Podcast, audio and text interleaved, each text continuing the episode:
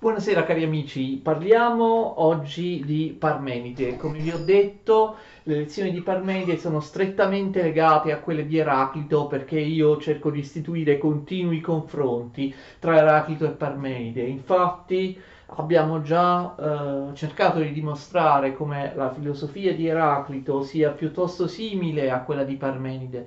La filosofia di Parmenide deve essere vista come una estremizzazione, un approfondimento della filosofia di Eraclito, ma i due sono d'accordo in molte questioni e quindi la opinione tradizionale per cui Eraclito sarebbe l'opposto di Parmenide deve essere considerata senza, senza, fondamento. Quindi possiamo paragonare e vedere anche eh, le molte similitudini tra, tra, Eraclito e Parmenide. Parmenide è un filosofo di Elea. Elea è una città della Campania. Sapete dove si trova? Dove si trovava Elea? Si trova vicino Pestum. Ok?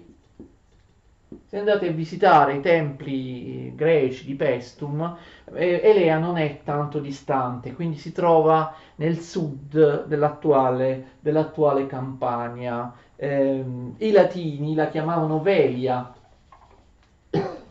Tuttora esistono le rovine dell'antica città greca di Elea, della città di Parmenide.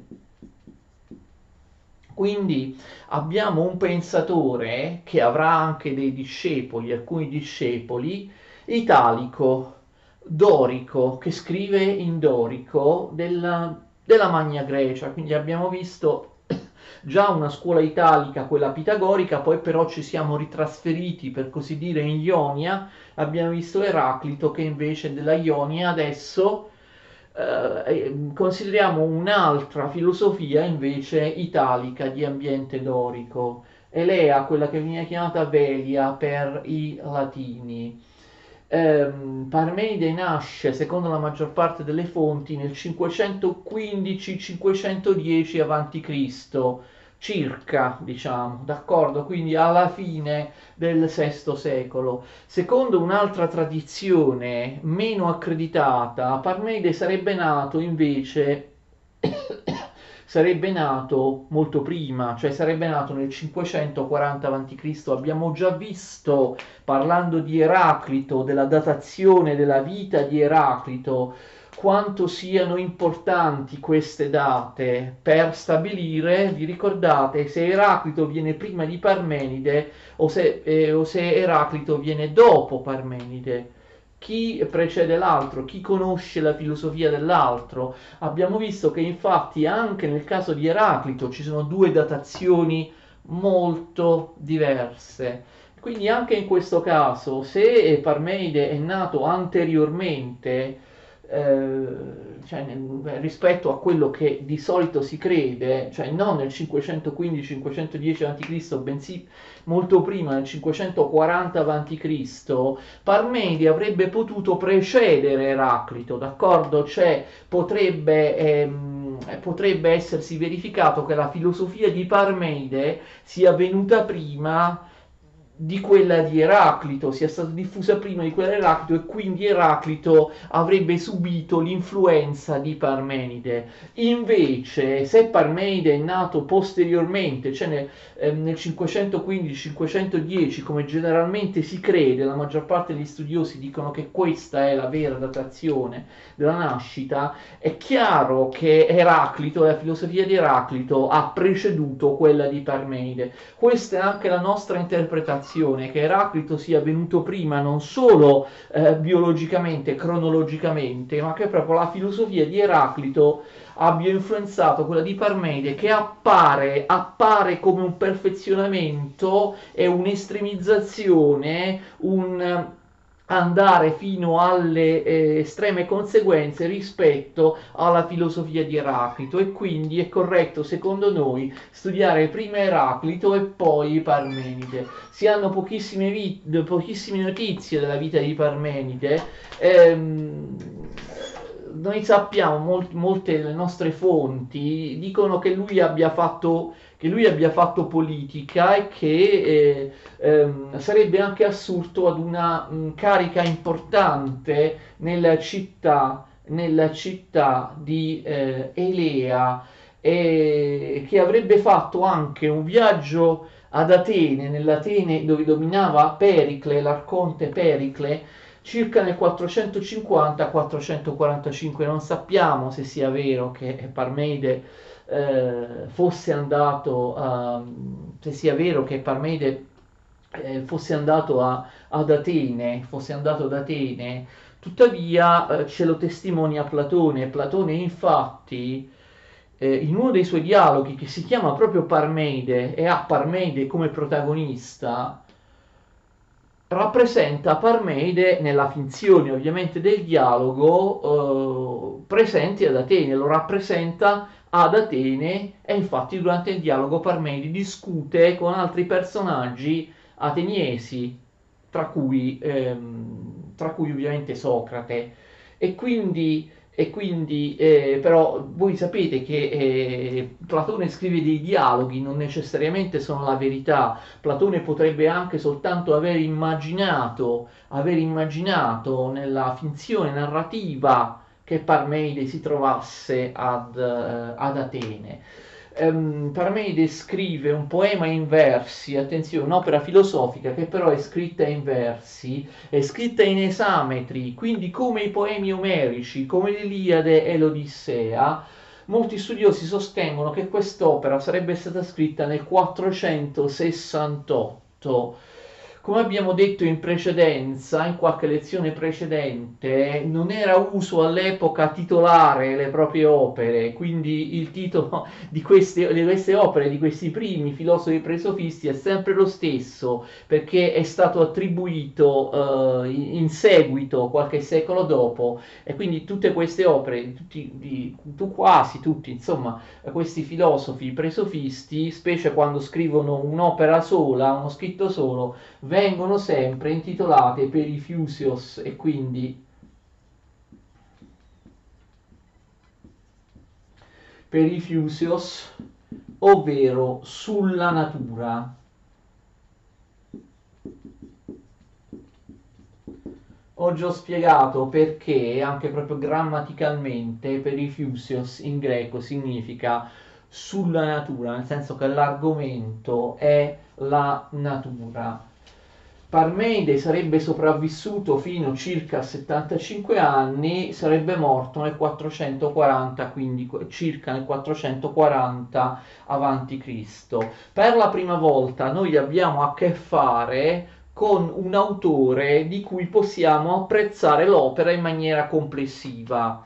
Cioè il poema di Parmeide non ci è arrivato intero, anche in questo caso abbiamo frammenti, però si tratta di molti frammenti, spesso molto lunghi, quindi non possediamo tutto il poema di Parmeide, ma um, soprattutto nelle prime eh, soprattutto nelle prime sezioni, nella prima parte del poema, lo possediamo eh, in buona parte, d'accordo? Quindi possiamo, possiamo, leggerlo, possiamo leggerlo in maniera abbastanza ampia, a differenza dei frammenti dei presofisti precedenti che erano davvero pochi frammenti, pochissimi frammenti, eh, a volte addirittura soltanto uno, due o tre, d'accordo per quanto riguarda eh, Talete oppure Anassimandro, pochi frammenti che non sapevamo neanche come situare all'interno dell'opera. Invece qui abbiamo almeno nella prima parte dell'opera abbiamo eh, eh, versi che ci sono arrivati, gli esametri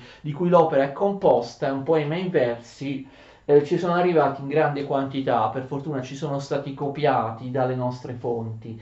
Eh, in particolare mh, mm, ci sono arrivati grazie a eh, Sesto Empirico, Sesto Empirico, filosofo scettico del primo secolo d.C., e grazie a Simplicio, un tardo filosofo aristotelico, commentatore di Aristotele del VI secolo d.C. Quindi l'opera di Parmeide si era, si era comunque si era conservata, Simplicio nel VI secolo d.C.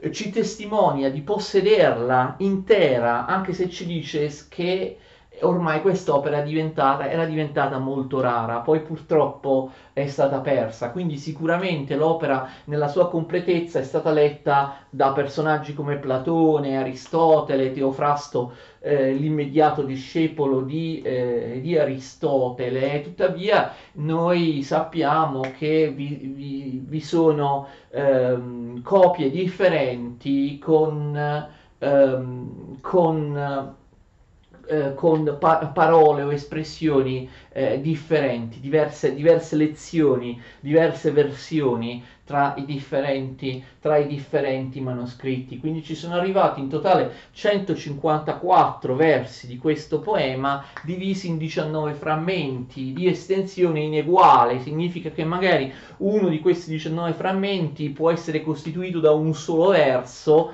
mentre qualcun altro di questi 19 frammenti può essere costituito da decine di versi e quindi Parmenide di Elea, Parmenide di Elea, la filosofia di Parmenide, proprio perché lui è di Elea, viene spesso chiamata filosofia eleatica. Questo è importante la filosofia perché spesso, proprio anche in molti testi, voi potete trovare il riferimento alla filosofia eleatica, d'accordo? O anche detta eleatismo, per, potreste per esempio trovare scritto da qualche parte, a differenza dell'eleatismo, Platone pensa questo e quest'altro, ok?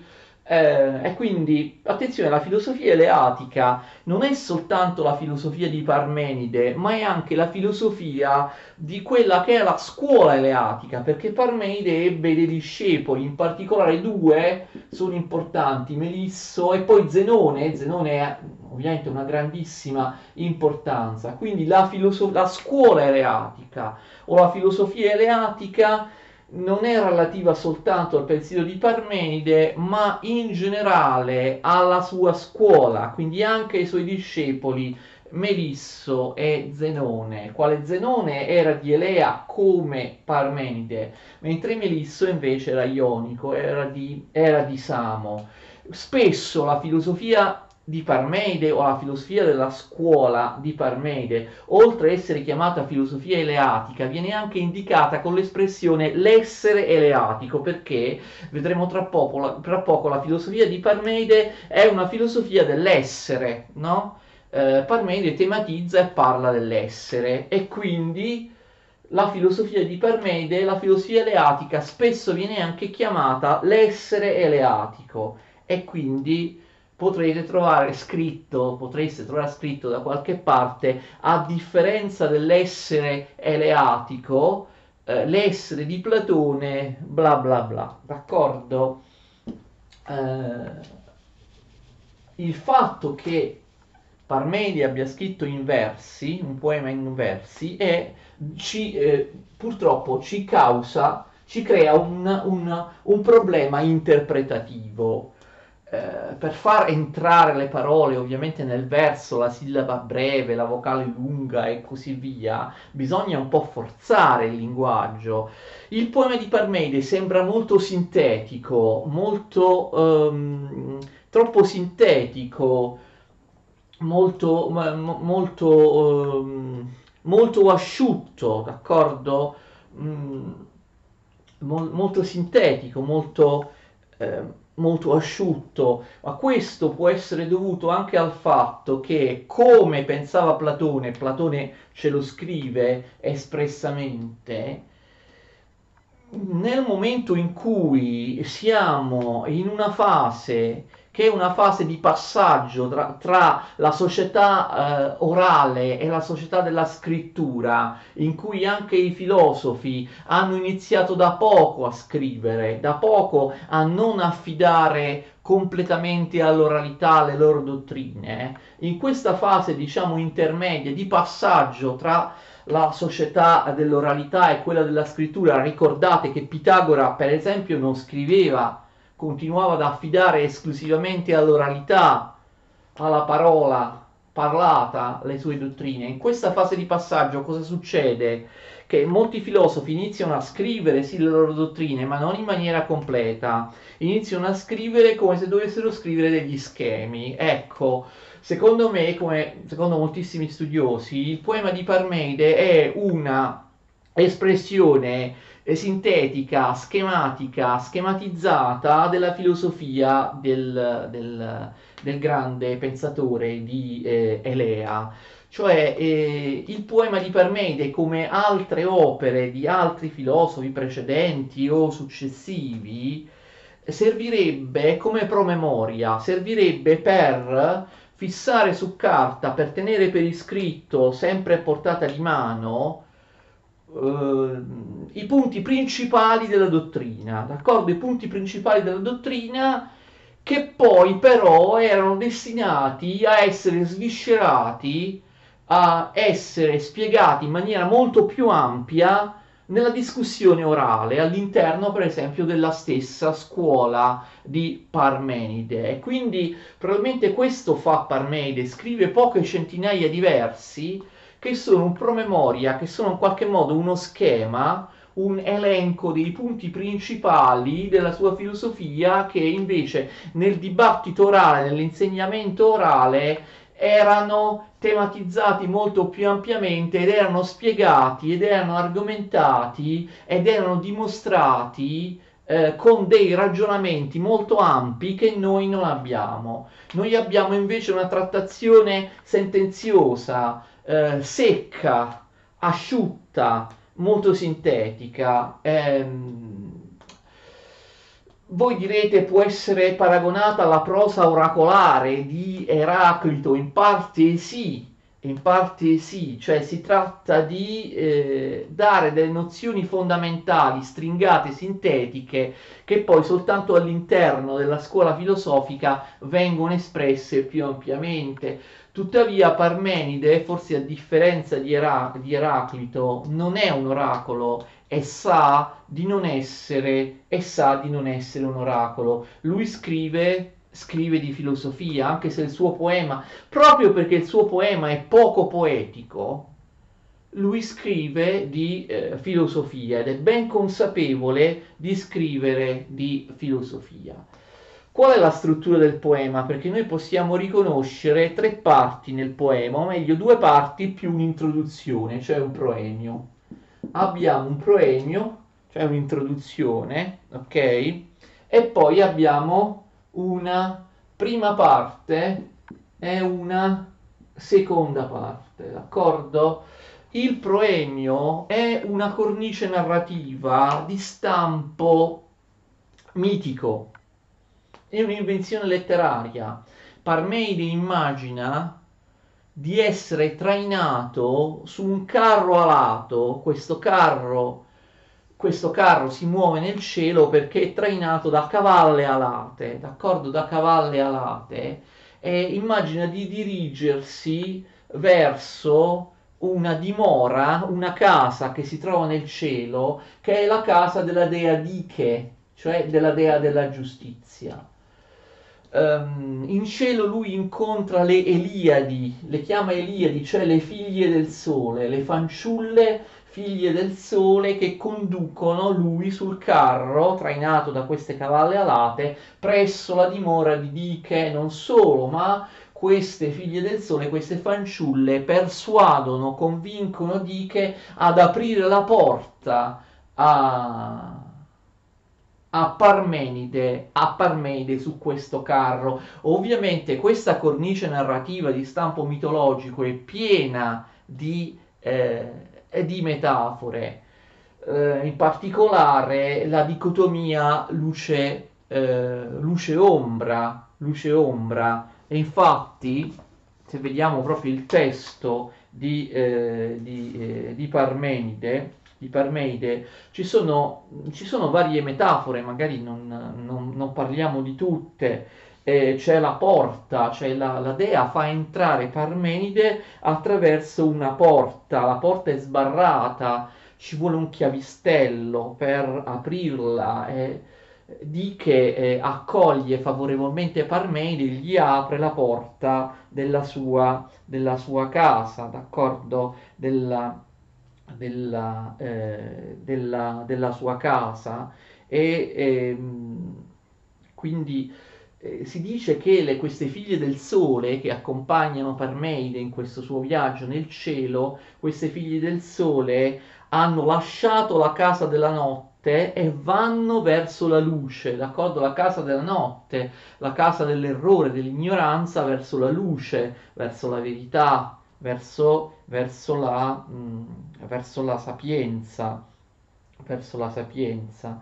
E quindi eh, si dice che eh, si dice che questa porta è la porta dei sentieri eh, del, del, della notte e del giorno, c'è una, una, porta che forse distingue, distingue i sentieri della notte, i sentieri dell'ignoranza, dai sentieri del nulla, dai sentieri del, del, giorno, i sentieri della sapienza, i sentieri, ehm, i sentieri, i sentieri della i sentieri della verità. E quindi la dea Diche si rivolge a Parmenide dicendo o giovane bisogna che tu, che tu tutto apprenda che tu, che tu eh, sia erudito di, di, di, tutto, che tu tutto apprenda, che tu apprenda sia il solido cuore della ben rotonda verità, e vedremo poi perché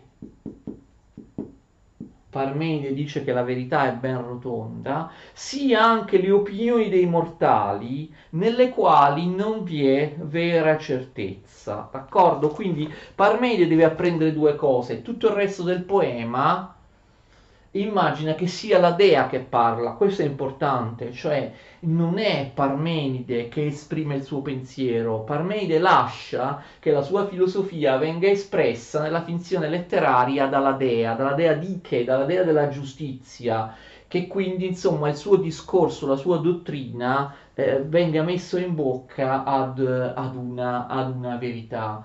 La dea dice che cosa deve apprendere Parmeide, questo sarà l'oggetto delle successive due parti del poema. Parmeide deve apprendere la ben rotonda verità, deve apprendere la verità e quindi diciamo che la prima parte del poema appunto parla della verità. Ma dovrà apprendere anche le opinioni dei mortali le opinioni dei mortali, le opinioni dei mortali eh, in cui invece non risiede, non risiede una vera certezza, non risiede una vera certezza, una pistis alethes, una vera, eh, una vera certezza. E mh, mm, deve apprendere entrambe le cose, sia la verità sia l'errore, cioè l'opinione dei, dei mortali. Infatti eh, dice la Dea come le cose che appaiono bisogna veramente che veramente fossero, essendo tutte in ogni, eh, essendo tutte in ogni senso. Questa è una traduzione letterale, letterale peraltro questo, questi versi sono difficili da capire da interpretare, ci sono varie varianti filologiche. La Dea dice Parmeide devi imparare sia la verità, ma devi apprendere anche qualcosa che non è la verità, però la devi apprendere lo stesso. Devi apprendere anche, anche questo imparerai, gli dice la Dea come le cose che appaiono, cioè le opinioni, le apparenze che non sono la verità, bisognava che veramente fossero. Cioè tu devi, dice la dea Parmenide, tu devi, capito, apprendere anche come si giustifica l'errore, come si giustificano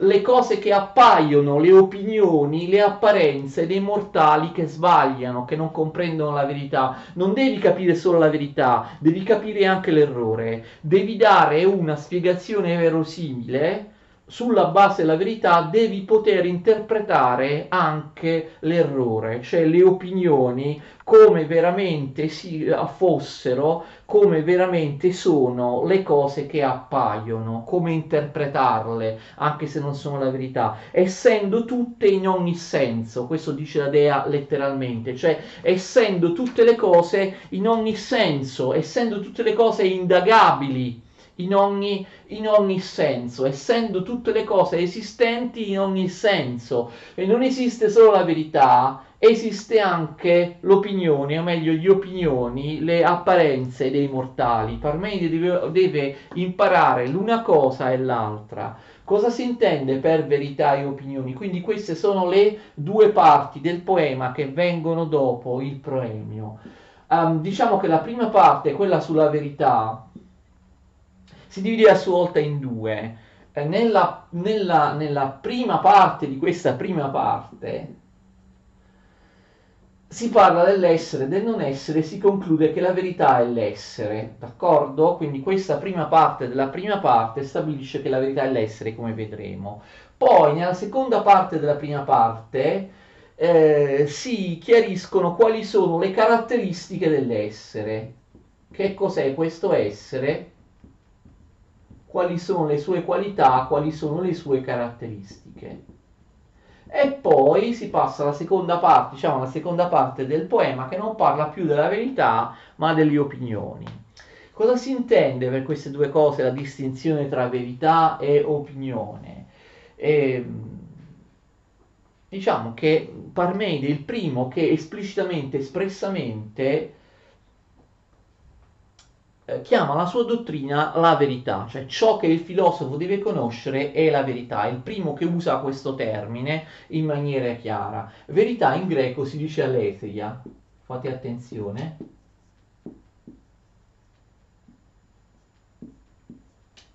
Ok, verità in greco si dice aletheia, che si traslittera così, aletheia col TH, spero che, spero che si veda bene. Allora, questa è la verità. Fate attenzione perché in greco verità ha una sfumatura semantica che in noi manca.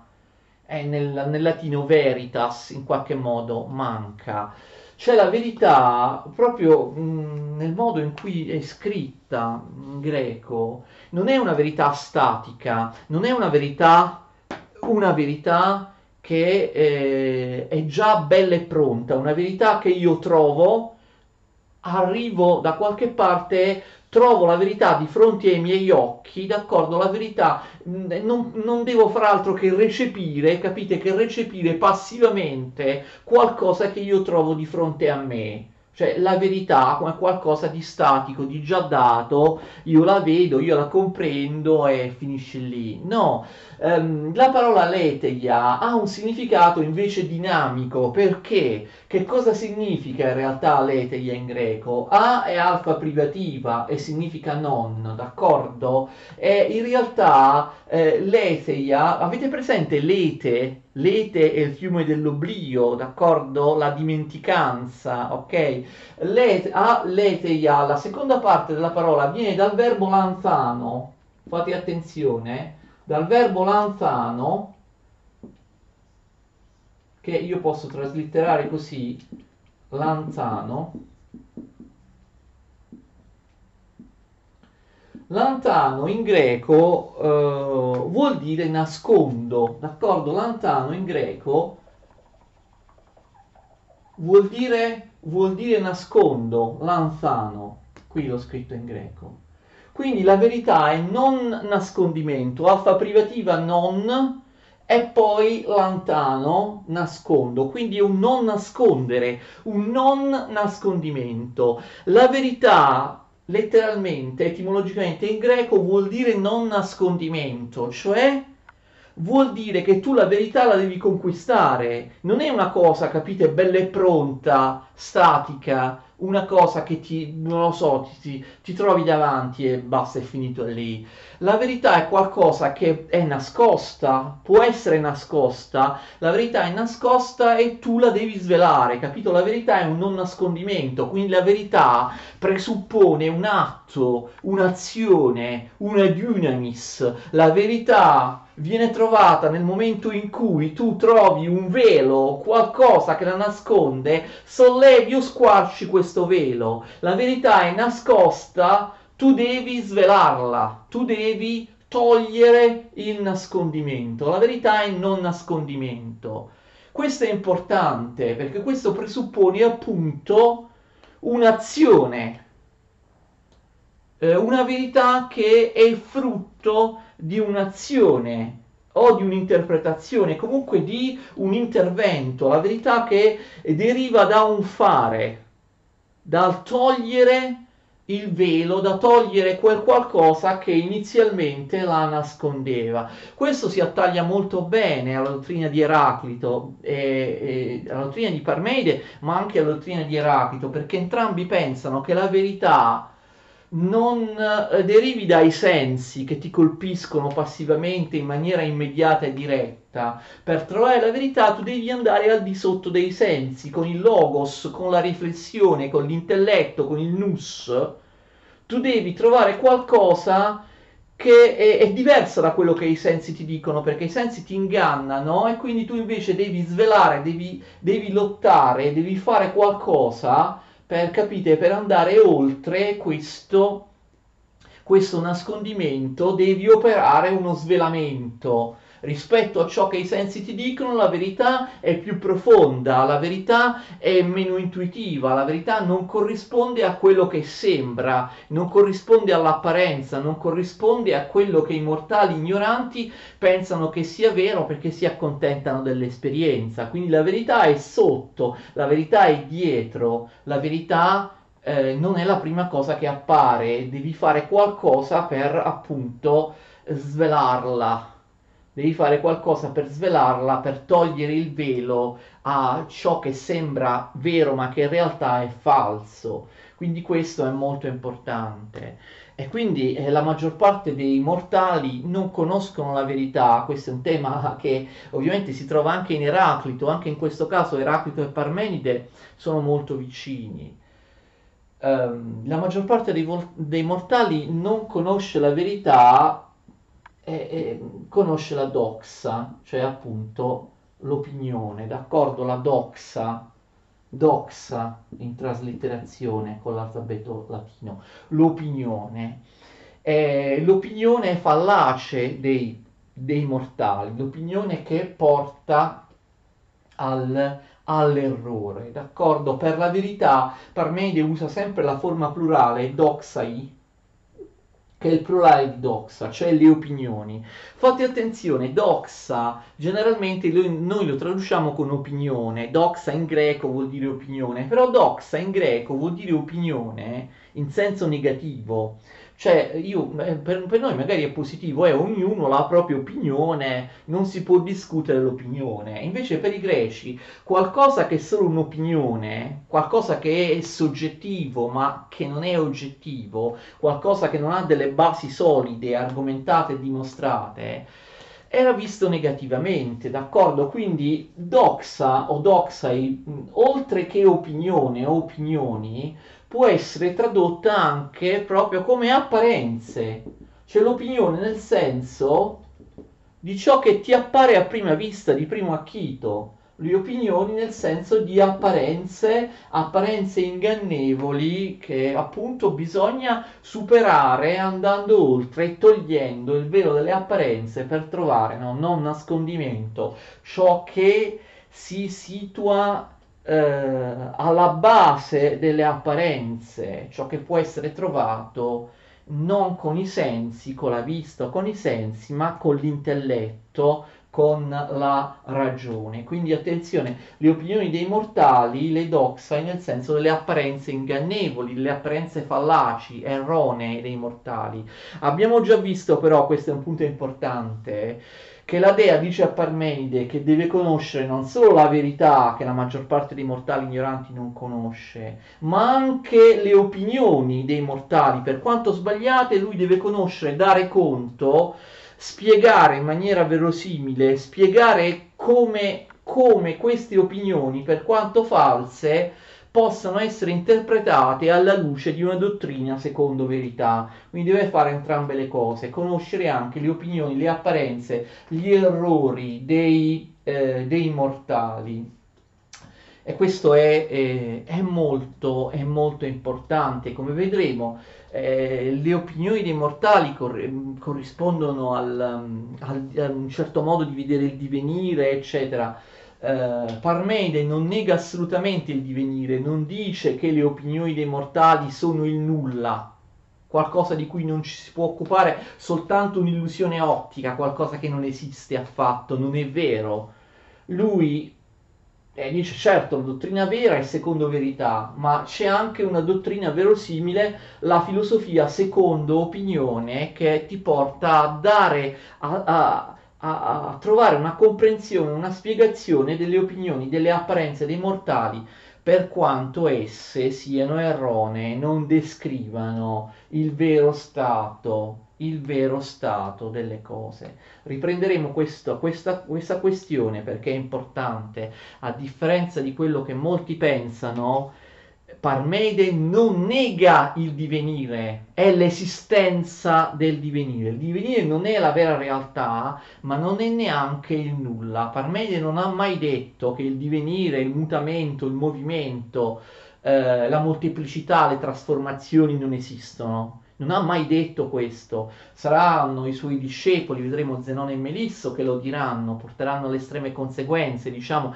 il ragionamento di Parmeide. Ma Parmeide non dice questo, non dice che il mondo del divenire, il mondo delle opinioni, sia qualcosa che non esiste, una pura illusione ottica bisogna spiegarlo e bisogna ehm, dar conto, bisogna eh, spiegarlo alla luce della eh, verità, bisogna chiarire cosa sono queste opinioni, queste apparenze, perché appunto, perché appunto appaiono. D'accordo? E quindi eh, in comune con Eraclito, Parmeide ha questa idea sull'ignoranza umana. Parmeide dice esattamente come Eraclito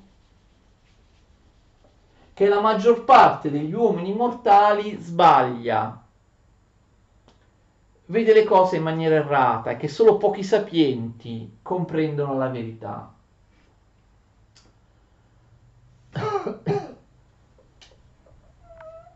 Ricordate che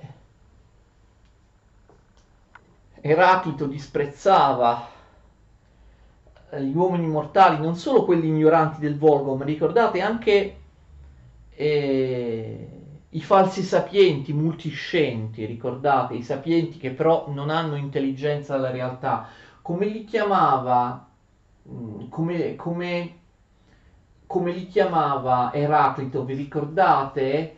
Eh, li, chiami, li chiamava dormienti, d'accordo, dormienti. Parmeide tende a chiamarli ehm, gli uomini dalla doppia testa, perché eh, lo vedremo perché hanno uno sguardo, hanno una visione contraddittoria delle cose che non può essere vera, quindi bisogna però prima spiegare la filosofia di Parmeide per intendere cosa lui vuole dire quando dice che i mortali che si fidano dell'opinione sensibile, delle apparenze e non arrivano a conoscere la verità, sono mortali dalla doppia testa, d'accordo? E quindi anche in lui, come in Eraclito, c'è questo tema gnoseologico, antropologico della distinzione tra la verità e l'errore. La verità appartiene a pochi sapienti, l'errore alla maggior parte degli altri, anche alle persone colte, erudite che però non comprendono il nus, appunto, e quindi, ehm, e, ehm, e quindi vediamo se trovo proprio il passo, eh, il passo, ecco, eh, ti devi tenere lontano dalla strada su cui, eh, ehm, da, dalla strada su cui i mortali che nulla sanno vanno errando, uomini a due teste, Infatti è l'incertezza che nei loro petti guida una dissennata mente. Sono, costoro sono trascinati, anche Eraclito diceva no, sono trascinati dalla folla, dalla prima opinione in cui si imbattono, oppure dagli aedi, no, dalle storie popolari. Sono trascinati, per questo sbagliano e, e, e, e sono sono, dice Parmeide, sordi e ciechi ad un tempo, sbalorditi, razza di uomini senza giudizio. Ricordate che anche Eraclito aveva detto, oltre a dire sono dormienti, aveva detto sono sordi, ricordate? Li aveva, li aveva, qualificati, li aveva qualificati come sordi. E quindi Eraclito e Parmenide sono d'accordo anche in questo. La visione antropologica del, della maggior parte degli esseri umani come ignoranti è la visione gnoseologica di una uh, verità che eh, ricordate Eraclito chiamava logos, mentre invece Parmenide usa termini più precisi, la chiama proprio verità aletheia, ehm, di una verità che corrisponde alla conoscenza intellettiva. La, la verità la verità si dà quando tu ragioni, rifletti, usi la ragione, usi la logica, usi l'intelletto. La verità viene data dall'intelletto, e mentre invece l'errore, le opinioni dei mortali, le doxai, no? le chiama le apparenze erronee dei mortali, derivano dal fatto che ci si ferma alla conoscenza più immediata che però è falsa, cioè alla conoscenza sensibile. Eraclito e Parmenide da questo punto di vista dicono esattamente la stessa cosa. Eraclito lo dice, lo fa capire con poche parole, in maniera ehm, contorta, criptica, oracolare, eccetera. Parmenide lo esprime più chiaramente. Parmenide, esattamente come Eraclito, distingue due tipi di conoscenza, una conoscenza intellettiva, quella della mente, della ragione, che va oltre la vista, va oltre l'esperienza, che coglie la verità. È una conoscenza di secondo ordine, una conoscenza che ti fa sbagliare, che ti porta invece a prendere il falso per vero, che è la conoscenza sensibile. Non è attraverso i sensi che tu trovi la verità, che tu cogli la realtà dell'universo e le sue caratteristiche, ma è attraverso l'intelletto. Quindi eh, Parmenide dice in questo caso la stessa identica cosa, la stessa identica cosa di eh, Eraclito. Bene ragazzi, per ora abbiamo finito, seguitemi la prossima lezione, parleremo del famoso essere, del famoso essere di Parmenide. Arrivederci per ora.